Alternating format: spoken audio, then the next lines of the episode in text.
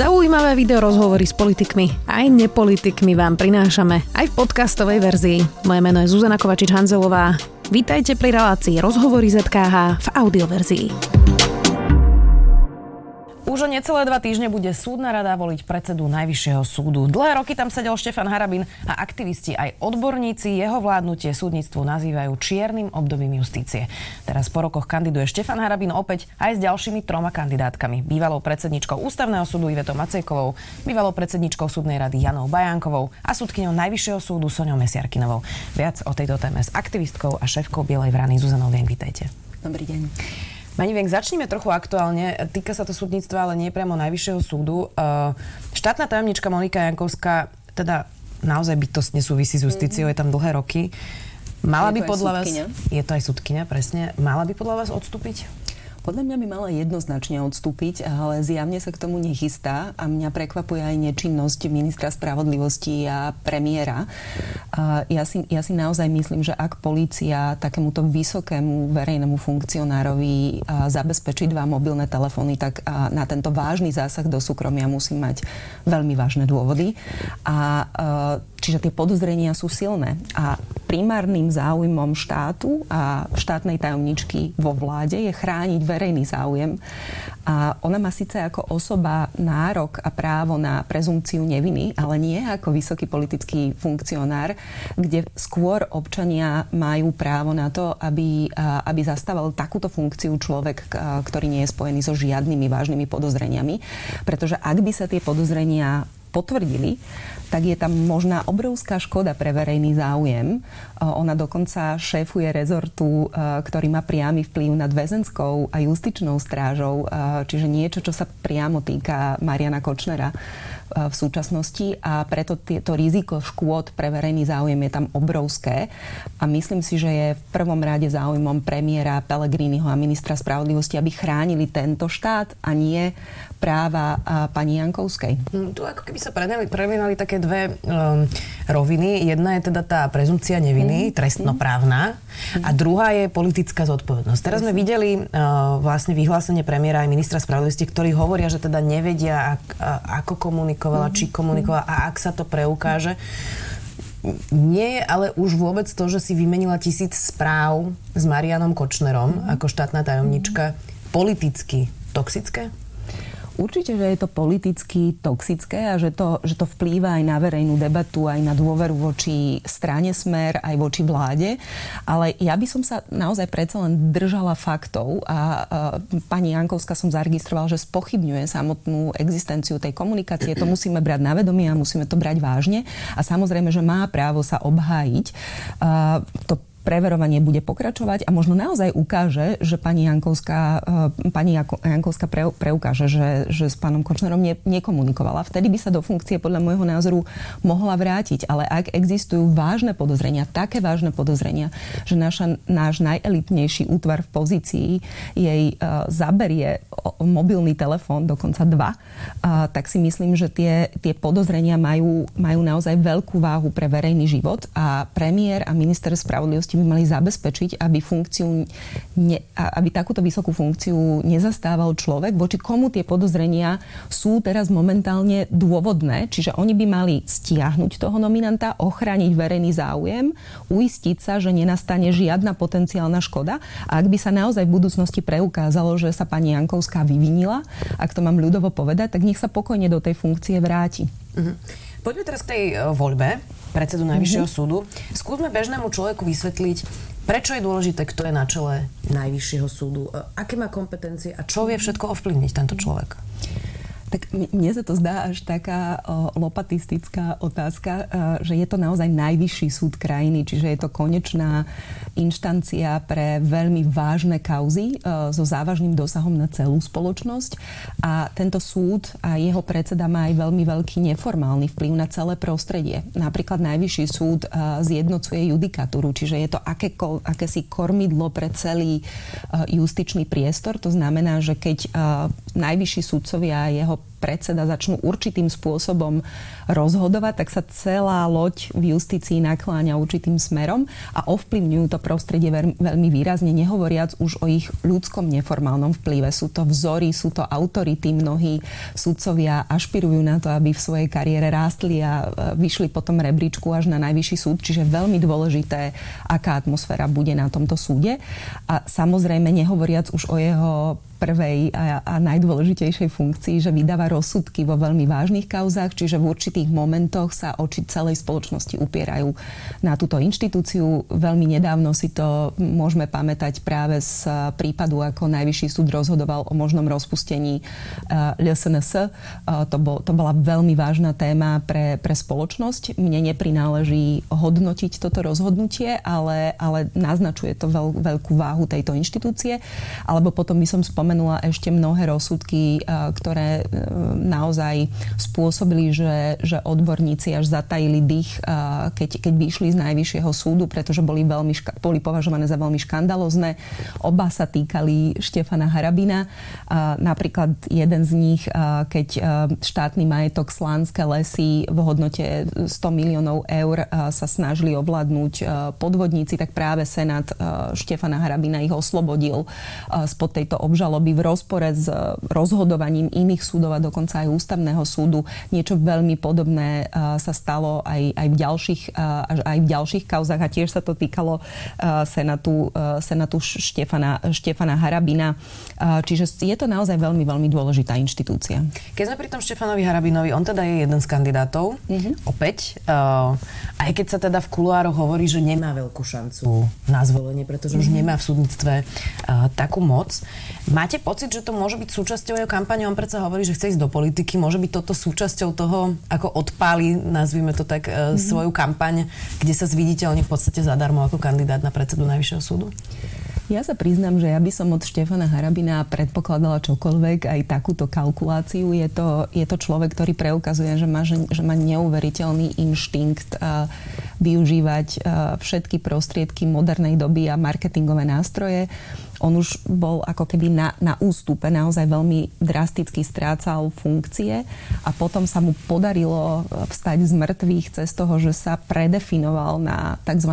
blogera, e, začal, e, začal publikovať veľmi ostré politické názory, ktoré ako keby vycítil určitá frustrovaná časť spoločnosti, má veľmi rada a celý jeho osud sa zvrátil a on nadobudol popularitu, ktorá je pre mňa e, teda šokujúcou správou, ako Slováci dokážu rýchlo zabúdať a ako je v tejto marketingovej dobe zdanlivo podstatné len to, čo hovoríte vo všeobecnosti a to môže byť e, ľúbivé a môže to byť v priamom rozpore s vašimi konkrétnymi činmi, ale mnohé skupiny obyvateľstva tomu napriek tomu uveria. Práve to, čo bolo v prezidentskej kampani, bolo, že tí, ktorí si pamätajú teda, hovorili, mm-hmm. že ich najviac prekvapuje to, že on dokázal presvedčiť skupinu ľudí, že je proti systému, že mm-hmm. je antisystém, mm-hmm. anti-establishment, mm-hmm. kým ho proste roky mm-hmm. tvoril. Toto je niečo, čo by ste typovali, že dokáže, ako keby, uh, že, že dokáže presvedčiť ľudí o tom? Keď bol ministrom, predsedom Najvyššieho súdu, sudcom, on celý život naozaj tvoril ten systém. Eh, je to fascinujúce, čo sa v súčasnosti všetko dá a mnohé výskumy poukazujú, že to nie je len fenomén Slovenska. Napokon sa to napríklad podarilo aj Donaldovi Trumpovi v určitom, eh, v určitom zmysle. Eh, čiže ľudia, ktorí sú veľmi zručnými manipulátormi a komunikátormi, vedia využiť súčasne dostupné veľmi lacné marketingové nástroje na to, aby presvedčili časť obyvateľstva o rozpore so svojou konkrét, konkrétnymi faktami a svojou, svojou minulosťou.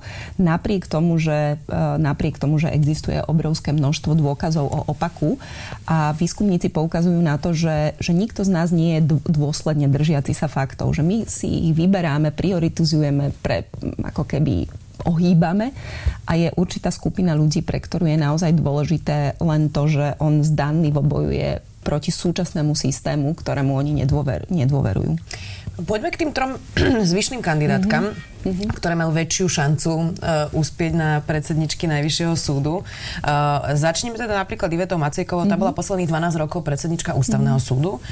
Uh, v roku 2006 o nej Mečiarov HZDS uvažovalo ako ministerke spravodlivosti a nakoniec ale sa uh, ním stal Štefan Harabin. Harabin to vyfúkol. Média aj politici často pripísali dobré vzťahy, teda nielen s Ivanom Gašparovičom, ale aj so Smerom, z HZDS.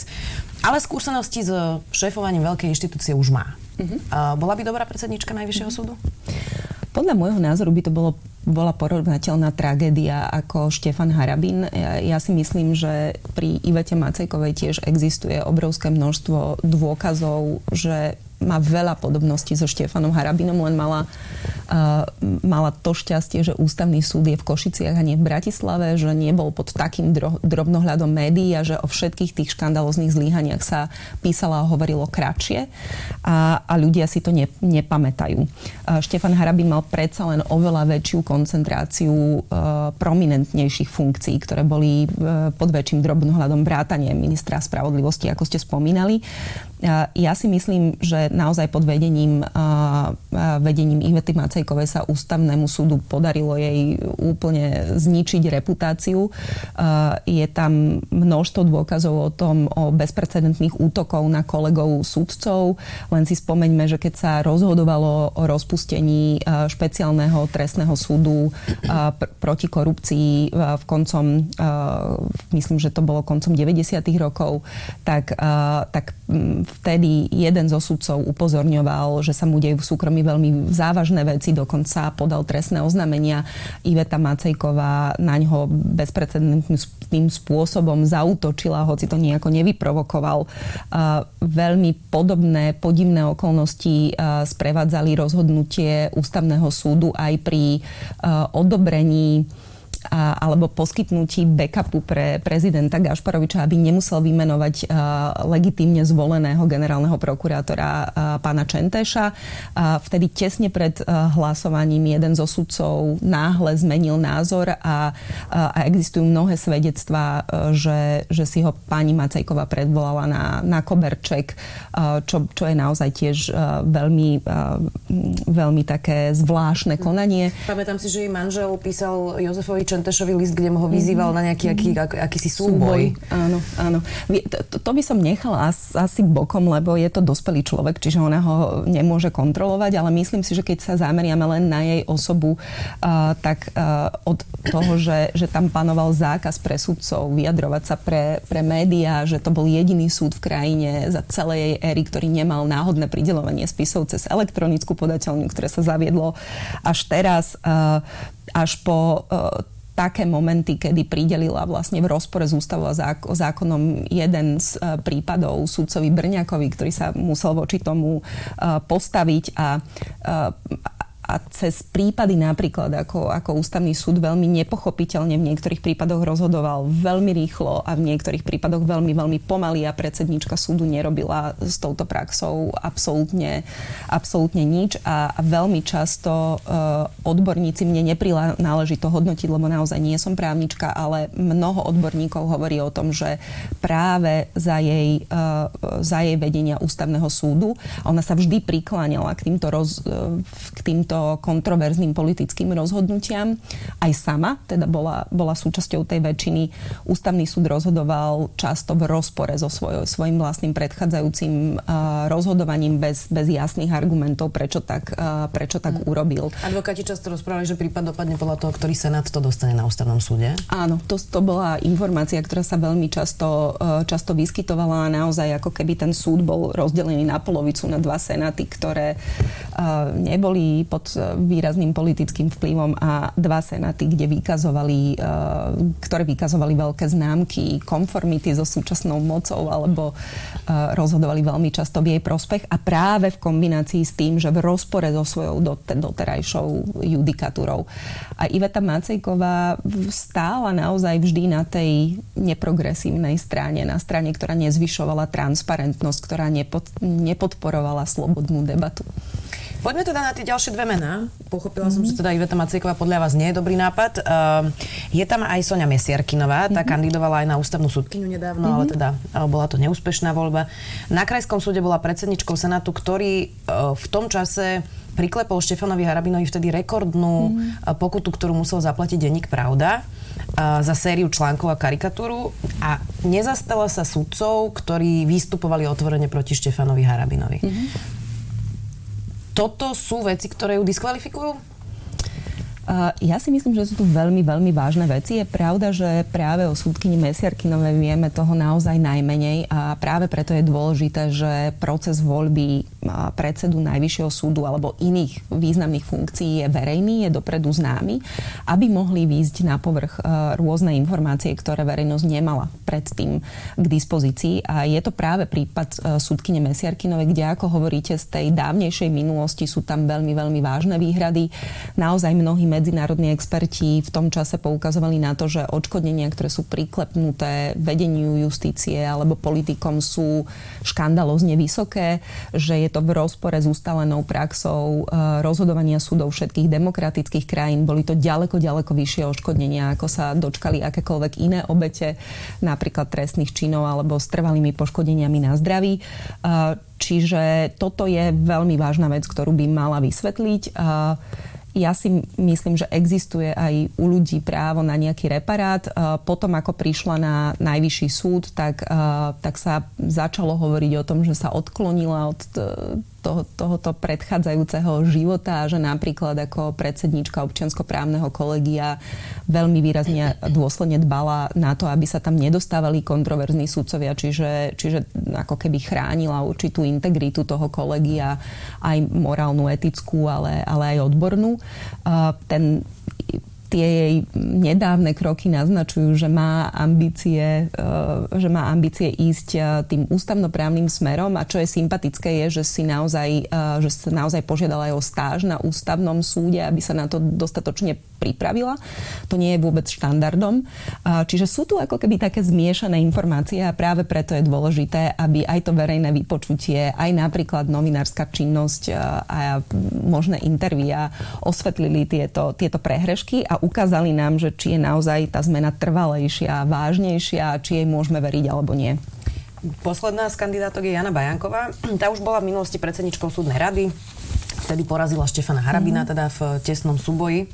A, no nikdy ho predtým nekritizovala, až kým teda bolo jasné, že Štefan Harabin stráca moc.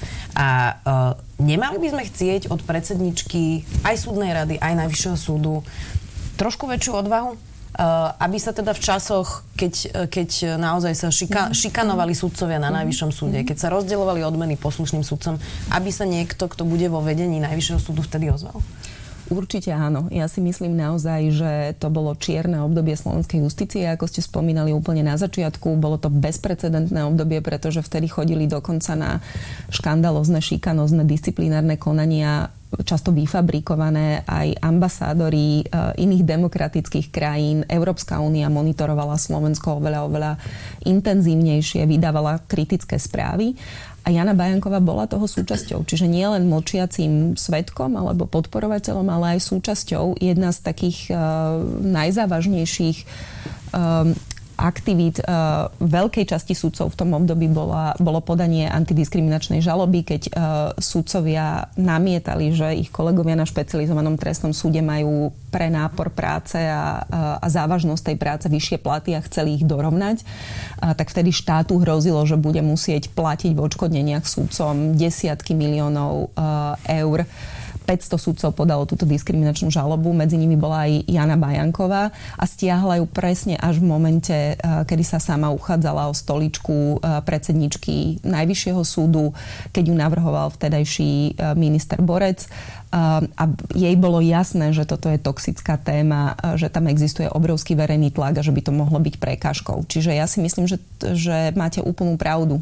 V tomto období závažne zlyhala, stala sa jeho súčasťou, ale ani potom, ako, ako sa stala predsedničkou súdnej rady, sa nedá hovoriť o výraznom zlepšení súdnictva alebo výraznom prispení k obratu súdnictva. Jana Bajanková a mnohí iní súdcovia s ňou využili, že Štefan Harabín bol naozaj tak uh, takým červeným súknom, takým autoritatívnym, zneužívajúcim prvkom v justícii, že nastavil, nastavil tie zimomriavky verejnosti na oveľa, oveľa väčší stupeň a s jeho odchodom sa zdanlivo tá situácia ako keby upokojila a zreformovala, ale nebola to pravda. Naozaj sa v tej justícii nestalo nič závažnejšie systémové, čo by, čo by nám dávalo nádej, že tam je kvalitatívny obrad. No a práve toto je jedna z mojich posledných otázok. Mm-hmm. Uh, toto sú všetko ľudia, ktorí zažili Štefana Harabina, ktorí, ktorí v tom čase teda buď boli na najvyššom súde alebo na iných súdoch. A predsa len je asi prirodzené, že najvyšší sudcovia sú starší sudcovia. Mm-hmm. Bude to trvať výrazne dlhšie, uh, kým bude generačná obmena mm-hmm. a možno teda reformnejšia? Uh, ako je teraz, budú musieť prísť mladší sudcovia, ktorí už nebudú si niesť tento, mm-hmm. na, tento náklad ako keby z čias, um, ktoré neboli teda mm-hmm. úplne najzladšie časy súdnictva? Ja si myslím, že určite tam musí nastať uh, kombinácia vecí. Tá, tá reforma je zložitejšia, naozaj neexistuje čarovný jeden prútik. Rozmýšľajú nad, tom, nad tým mnohé mudré hlavy.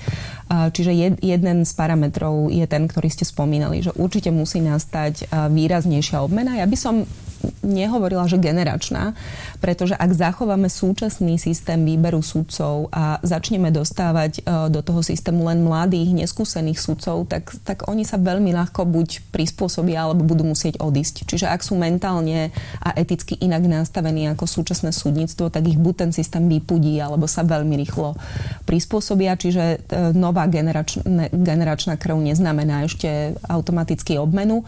Naopak, ja si myslím, že by tú obmenu zabezpečilo významnejšiu to, ak by sme otvorili výber sudcov aj pre skúsených právnikov, čiže ľudí, ktorí by mohli prichádzať z iných právnických profesí vo veku 45 50 rokov, kedy už sú ekonomicky zabezpečení, kedy sú oveľa viac v pohode, kedy sú zrelší a kedy by, by mohli naozaj vstupovať do toho systému silní ľudia s určitou už vybudovanou autoritou, ktorí by mali oveľa väčšiu váhu pri debatách s existujúcimi kolegami ako niekto tesne po škole.